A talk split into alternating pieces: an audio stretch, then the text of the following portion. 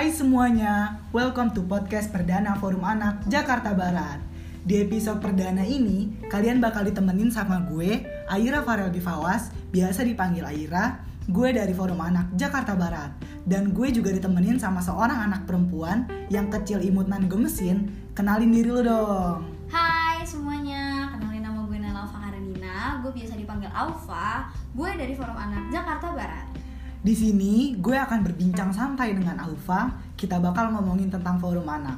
Eh, Fa, menurut lu forum anak itu apa sih? Menurut gue, Forum Anak itu wadah atau organisasi yang digunakan untuk menyampaikan aspirasi anak Gue tahu maksud lu. Forum anak itu wadah partisipasi hak anak bukan? Yap, bener banget Eh, by the way, lu tahu forum anak dari mana sih? Gue tau Forum Anak itu dari kakak kelas gue yang di OSIS Terus gue diajakin untuk ikut acaranya Terus gue nyaman deh Nah kalau lu sendiri gimana nih?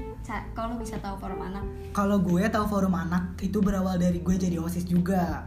Nah, gue dianjurkan sama pembina OSIS gue untuk ikut forum anak. Karena gue anak yang penasaran, gue search lah di Instagram. Eh ada, gue buka yang di daerah gue, yaitu Jakarta Barat. Yang Instagramnya @forumanakjakbar. Di situ gue lihat kegiatannya seru-seru banget. Gue coba ikut deh. Nah, lu kan udah tahu nih forum anak, gimana cara lu izin ke orang tua dan mereka ngebolehin lu gak sih? Awalnya orang tua gue sempat bingung, apa sih forum anak? Dan gue jelasin lah forum anak itu bagus. Terus orang tua gue bilang, boleh selagi kegiatannya positif, bahkan bermanfaat untuk masyarakat. Nah, kalau lu boleh gak sih?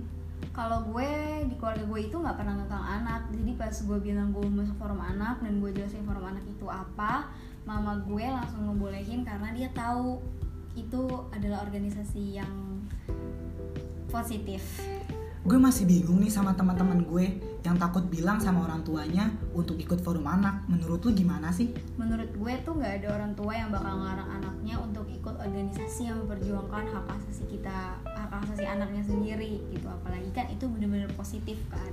Kalau menurut lu gimana pendapat lu? Menurut gue, kalian semua jangan takut untuk bilang ke orang tua kalian karena forum anak berkegiatan positif dan forum anak merupakan organisasi anak yang dibina oleh pemerintah Republik Indonesia melalui Kementerian Pemberdayaan Perempuan dan Perlindungan Anak. Nah, Ra, gue mau nanya nih sama lu. Eva itu dari mana sih asalnya?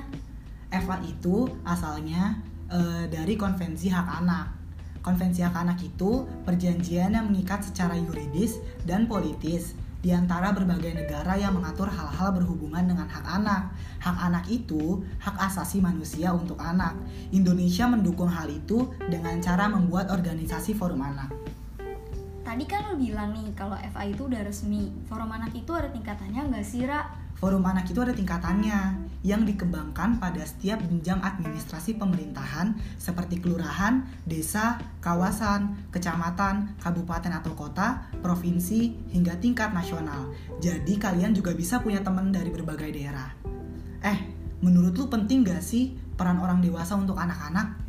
Kalau menurut gue ya, Ra, peran orang dewasa itu penting banget, Ra, karena kita sebagai anak itu perlu diedukasi agar tidak melakukan hal-hal yang tidak seharusnya kita lakuin. Contohnya seperti seks bebas yang dilakukan oleh anak-anak remaja yang dikarenakan kurangnya informasi dan kurangnya perhatian orang tua. Kalau menurut lu, Ra, peran orang dewasa tuh gimana? Menurut gue lebih penting, penting, penting banget karena kita anak-anak belum tentu melakukan hal yang selalu benar. Jadi, jika anak ada salah, orang dewasa bisa membimbingnya. Nara, tadi kan alasan lu masuk forum itu karena kegiatan forum anak itu seru-seru. Nah, sebutin dong salah satu kegiatan tahunan forum anak tuh apa sih? Acara tahunan kita biasanya memperingati Hari Anak Nasional pada tanggal 23 Juli. Jakarta Barat memperingatinya dengan cara membuat acara GKA, Gelar Kreativitas Anak. Eh, bukannya waktu itu lu jadi panitia GKA ya? Coba dong ceritain gimana pengalaman lu. Pengalaman gue ikut kepanitiaan GKI itu pertama kali pas pertama banget gue masuk forum. Tadi kan gue cerita sama lu kalau pertama masuk itu gue langsung diajak jadi panitia. Ya. Di situ gue belajar banget banyak hal selain gue punya teman baru gue di situ belajar banyak hal gimana cara jadi panitia yang bener yaitu pertama kita nggak boleh telat kita harus kerja bareng-bareng nggak boleh santai-santai gitu nah kalau lu gimana ra kegiatan yang paling berkesan buat lu tuh apa di forum anak Kalau pengalaman gue yang paling berkesan itu saat Jakarta Barat, saat Forum Anak Jakarta Barat ke tempat korban kebakaran di Kota Bambu. Kita menjadi sukarelawan untuk membantu anak-anak di sana terlepas dari trauma kebakaran. Di sana kita main permainan tradisional bareng sobat TGR dan anak-anak korban kebakaran. So, pokoknya seru banget deh. Yang mau lihat keseruan kegiatan kita bisa cek Instagram kita eh, at Forum Anak Jakbar. Kalau pengalaman paling seru dan berkesan menurut lu apa sih? Jadi waktu itu gue diajakin untuk eh, acara kita tuh jadi eh, lebih ke dididik untuk jadi forum anak gimana sih yang benernya gitu kan. Nah, di situ tuh selain kayak gitu tuh kita di situ yang nginep itu ada anak dari Jakarta Utara juga. Jadi gue ketemu secara nggak langsung gue ketemu sama anak-anak forum anak di luar Jakarta Barat. Itu seru banget sih. Hal apa yang lu udah dapat dari Forum Anak? yang gue dapat dari FA itu banyak banget dari FA gue belajar kalau kita sebagai anak harus berani menyampaikan aspirasi kita gue jadi banyak dan gue jadi banyak teman yang beda sekolah dan beda umur apalagi pas pertama masuk gue yang paling muda nah kalau menurut eh, kalau buat lo apa aja yang udah lo dapetin dari masuk eh, dari pas lo masuk ke forum anak ini Kalau gue berasa bangga aja gitu masuk Forum Anak. Yang gue dapetin juga lumayan banyak. Kayak eh, pengalaman, terus ilmu yang berupa materi, terus dapat temen dari berbagai daerah. Karena dapat banyak temen, jiwa toleransi gue makin tinggi. Karena banyak banget temen gue yang berbeda agama, beda suku, beda ras. Jadi jiwa sosial gue juga semakin tinggi. Gue jadi gue jadi nggak nervous untuk ngomong di depan banyak orang. kalau lo gimana Ra? apa aja sih yang lo dapetin dari forum anak kalau gue berasa bangga aja gitu masuk forum anak yang gue dapetin juga lumayan banyak kayak pengalaman terus ilmu yang berupa materi terus dapat temen dari berbagai daerah karena banyak karena dapat banyak temen jiwa toleransi gue makin tinggi. Eh, karena temen gue ada yang beda agama beda suku beda budaya. Nah jiwa sosialisasi gue juga makin tinggi. Gue jadi nggak nervous ngomong sama banyak orang. Kalian dijamin ngerasain pengalaman seru saat di forum anak. Nara, dari tadi nih omongan kita tuh setiap kata kita, setiap obrolan kita selalu ada kata anak, anak dan anak. Nah, arti anak itu apa sih, Ra? Arti anak itu seseorang yang belum berusia 18 tahun termasuk anak yang masih dalam kandungan. Itu dijelaskan pada Undang-Undang Nomor 35 Tahun 2014 tentang Perlindungan Anak. Nah, inti dari podcast kita yang perdana ini adalah kita harus lebih berani menyampaikan aspirasi dan Kita sebagai anak juga memiliki suara yang harus didengar oleh kalangan apa pun. Sekian dari episode perdana kali ini. Gue Aufa. Gue Aira, pamit undur diri. and see you in the next episode. Bye-bye. Bye bye.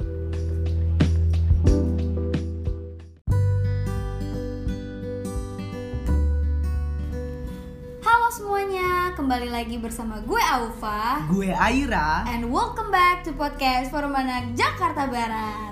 Di episode kedua kali ini, gue dan Aira akan ngebahas tentang kesehatan mental atau mental health. Kita kan ngomongin mental health nih. Menurut lu apa sih arti mental health? Mental health adalah keberhasilan kinerja fungsi mental yang menghasilkan aktivitas produktif, pemenuhan hubungan dengan orang lain, dan memberikan kemampuan untuk beradaptasi terhadap perubahan serta mengatasi kesulitan.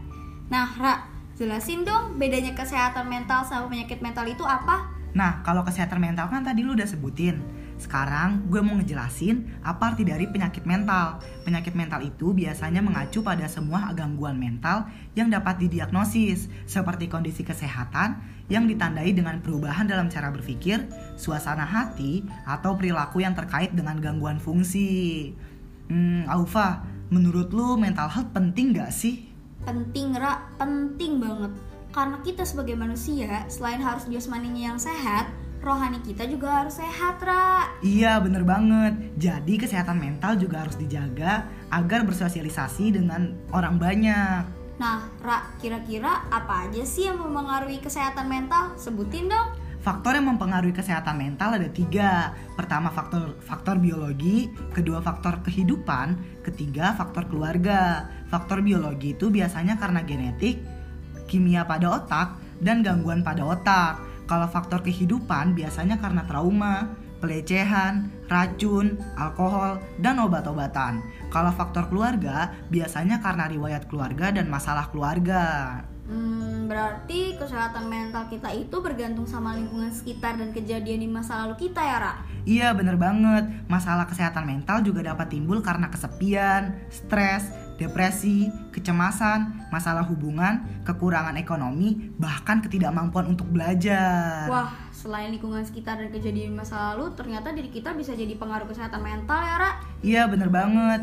Eh, Aufa, gimana sih cara lu menemukan mood booster lu di saat lu lagi sedih dan terpuruk? Hmm, kalau gue pribadi, di saat gue lagi sedih atau terpuruk, gue akan melakukan apa yang gue suka, kayak dengerin lagu, coba-coba sketsa, dan nonton video masak. Kalau lu sendiri gimana, Ra? Cara lu menemukan mood booster lu pada saat lu sedih atau sedang dalam keterpurukan? Kalau gue biasanya harus ketemu sama teman-teman yang satu frekuensi. Tapi karena lagi pandemi, jadi cara naikin mood booster gue ya melakukan apa yang gue suka. Kayak yang tadi lu bilang. Misalnya gue makan ice cream atau minum yogurt. Dan gue juga biasanya menjalankan hobi-hobi gue kok. Kalau lagi bosen palingan gue gambar atau masak. Hmm, Ra, siapa aja sih menurut lu yang bisa jadi mood booster lu di saat lagi merasa sedih atau sedang dalam keterpurukan? Kalau gue biasanya orang-orang terdekat sih, kayak teman dan keluarga. Sebenarnya diri sendiri juga bisa jadi mood booster. Kayak yang tadi kita bilang, lakukan apa yang kita suka. Wah, berarti lo sama banget sama gue nih. Soalnya di saat gue lagi merasa sedih atau sedang dalam keterpurukan, biasanya gue cuma butuh orang-orang terdekat atau gue melakukan apa yang gue suka. Hmm, gitu. Eh, Fah, menurut lu nih, pandemi ini sangat berpengaruh nggak sih terhadap kesehatan mental pada anak? Menurut gue, pandemi COVID-19 ini benar-benar berpengaruh banget sama kesehatan mental kita sebagai anak, Ra. Karena kita jadi melakukan hal yang monoton. Selain melakukan hal yang monoton, kita jadi kurang bersosialisasi dengan lingkungan luar.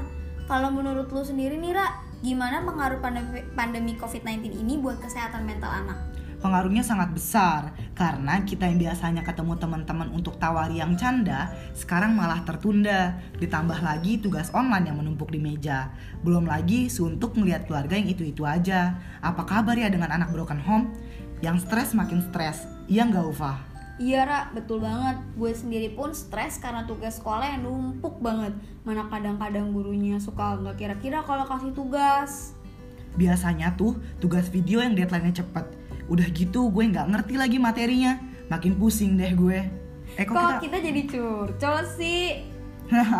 Udah yuk kita lanjutin aja podcastnya. Niva menurut lu apa aja sih pengaruh kesehatan mental pada anak untuk saat ini menurut gue di pandemi COVID-19 ini bener-bener bikin kesehatan mental kita sebagai anak itu jadi terganggu Pertama, kita tuh stres karena nggak bisa menyerap pelajaran dari guru Kedua, banyaknya tugas dengan tengah waktu yang sedikit dan bikin kita jadi ketar-ketir atau ketakutan. Dan yang terakhir, kita tuh nggak bisa ketemu sama teman. Kalau menurut lu gimana Ra? Apa aja sih yang mempengaruhi kesehatan mental pada saat pandemi ini? Biasanya tuh anak zaman sekarang galau. Karena karantina ini pasangan anak-anak harus LDR untuk sementara. Ditambah lagi sama masalah keluarga. Belum lagi ada tugas. Bah makin pusing dah tuh anak zaman sekarang. Aufa temen gue banyak yang nanya nih sama gue tentang melewati masa sulit. Nah, gimana sih cara lu melewati masa sulit untuk saat ini? Hmm, cara gue melewati masa sulit gue itu tuh dengan cara di mana gue harus yakin dengan diri gue sendiri dan gue harus percaya bahwa Tuhan gak akan mungkin ngasih ujian yang melewati batas kemampuan kita, Ra. Nah, Ra, gue mau nanya nih, apa sih pendapat lu tentang self empowerment? Eh, kayaknya banyak yang gak tahu nih arti self empowerment Nah, self empowerment itu suatu konsep untuk memaksimalkan atau memanfaatkan segala potensi dalam diri untuk meningkatkan produktivitas. Kalau menurut gue sih bagus, karena apa yang kita lakukan jadi lebih bermanfaat untuk diri sendiri bahkan untuk orang lain. Eh, apa aja sih cara lu untuk membangun self empowerment di masa pandemi sekarang? Cara gue untuk membangun self empowerment gue selama pandemi COVID-19 ini, gue banyak coba resep-resep kue yang ada di YouTube gitu, Ra. Karena gue kan suka baking gitu ya. Jadi kenapa enggak untuk coba resep-resep kue yang baru? Kalau lu sendiri, Ra, gimana cara lu untuk membangun self empowerment selama pandemi COVID-19 ini? Kalau gue lumayan banyak nih. Pertama, gue harus tahu siapa diri gue sendiri. Karena dengan itu gue tahu apa yang gue mau. Yang kedua, gue harus tahu batasan kompetensi gue sampai kompetensi tersebut bisa meraih prestasi. Misalkan gue suka foto, gue bisa gali kompetensi fotografi gue sampai mendapatkan sebuah prestasi. Yang ketiga, gue harus yakin terhadap pilihan gue bahwa pilihan gue adalah pilihan yang terbaik. Iyalah, intinya jangan ragu untuk buat ngambil resiko. Yang keempat, kepekaan dalam diri untuk mampu menghasilkan atau memproduksi sesuatu yang lebih baik. Gue harus peka sama apa yang bisa gue lakukan selagi yang gue lakukan itu bermanfaat. Yang kelima, gue bisa gue biasanya buat jadwal harian konsisten. Jadi gue nggak bosan di rumah. Gue jadi tahu apa yang akan gue lakukan selama seharian. Yang keenam, gue biasanya juga buat goals. Contohnya gue harus tinggi 180 cm dalam waktu satu bulan. Kalau gue sih gitu, Fah, biar nggak bosan aja di rumah. Ra, kalau kita udah berhasil membangun self empowerment kita nih, apa aja sih yang kita dapat dari membangun self empowerment dengan sempurna? Nah, jika kita yang memiliki self empowerment tinggi, maka kita memiliki tingkat kecemasan yang rendah, yang akhirnya juga jauh dari kondisi stres, begitupun sebaliknya. Jika kita memiliki self empowerment yang rendah, maka kita mudah cemas dan akibatnya pun mudah dilanda stres, sehingga kita mudah mengalami masalah kesehatan mental. Nah, Ra, siapa aja sih yang bisa berperan untuk membantu kita mengatasi masalah kesehatan mental? Yang bisa membantu itu biasanya terapis, psikiater, psikolog, pekerja sosial, praktisi perawat, atau dokter. Mereka semua dapat membantu mengelola penyakit mental dengan perawatan seperti terapi, konseling, dan pengobatan. Bahkan orang terdekat kita, seperti keluarga, biasanya bisa membantu mengeluarkan kita dari masalah kesehatan mental. Jadi, kesimpulannya, kita sebagai anak harus selalu melakukan hal-hal yang membuat kita menjadi seseorang yang lebih produktif di masa pandemi COVID-19. Hal ini bertujuan untuk kesehatan mental kita agar tetap terjaga. Untuk itu, di tengah-tengah pandemi ini, mari kita bersama-sama bangkit dengan cara mengukir kekuatan dalam diri.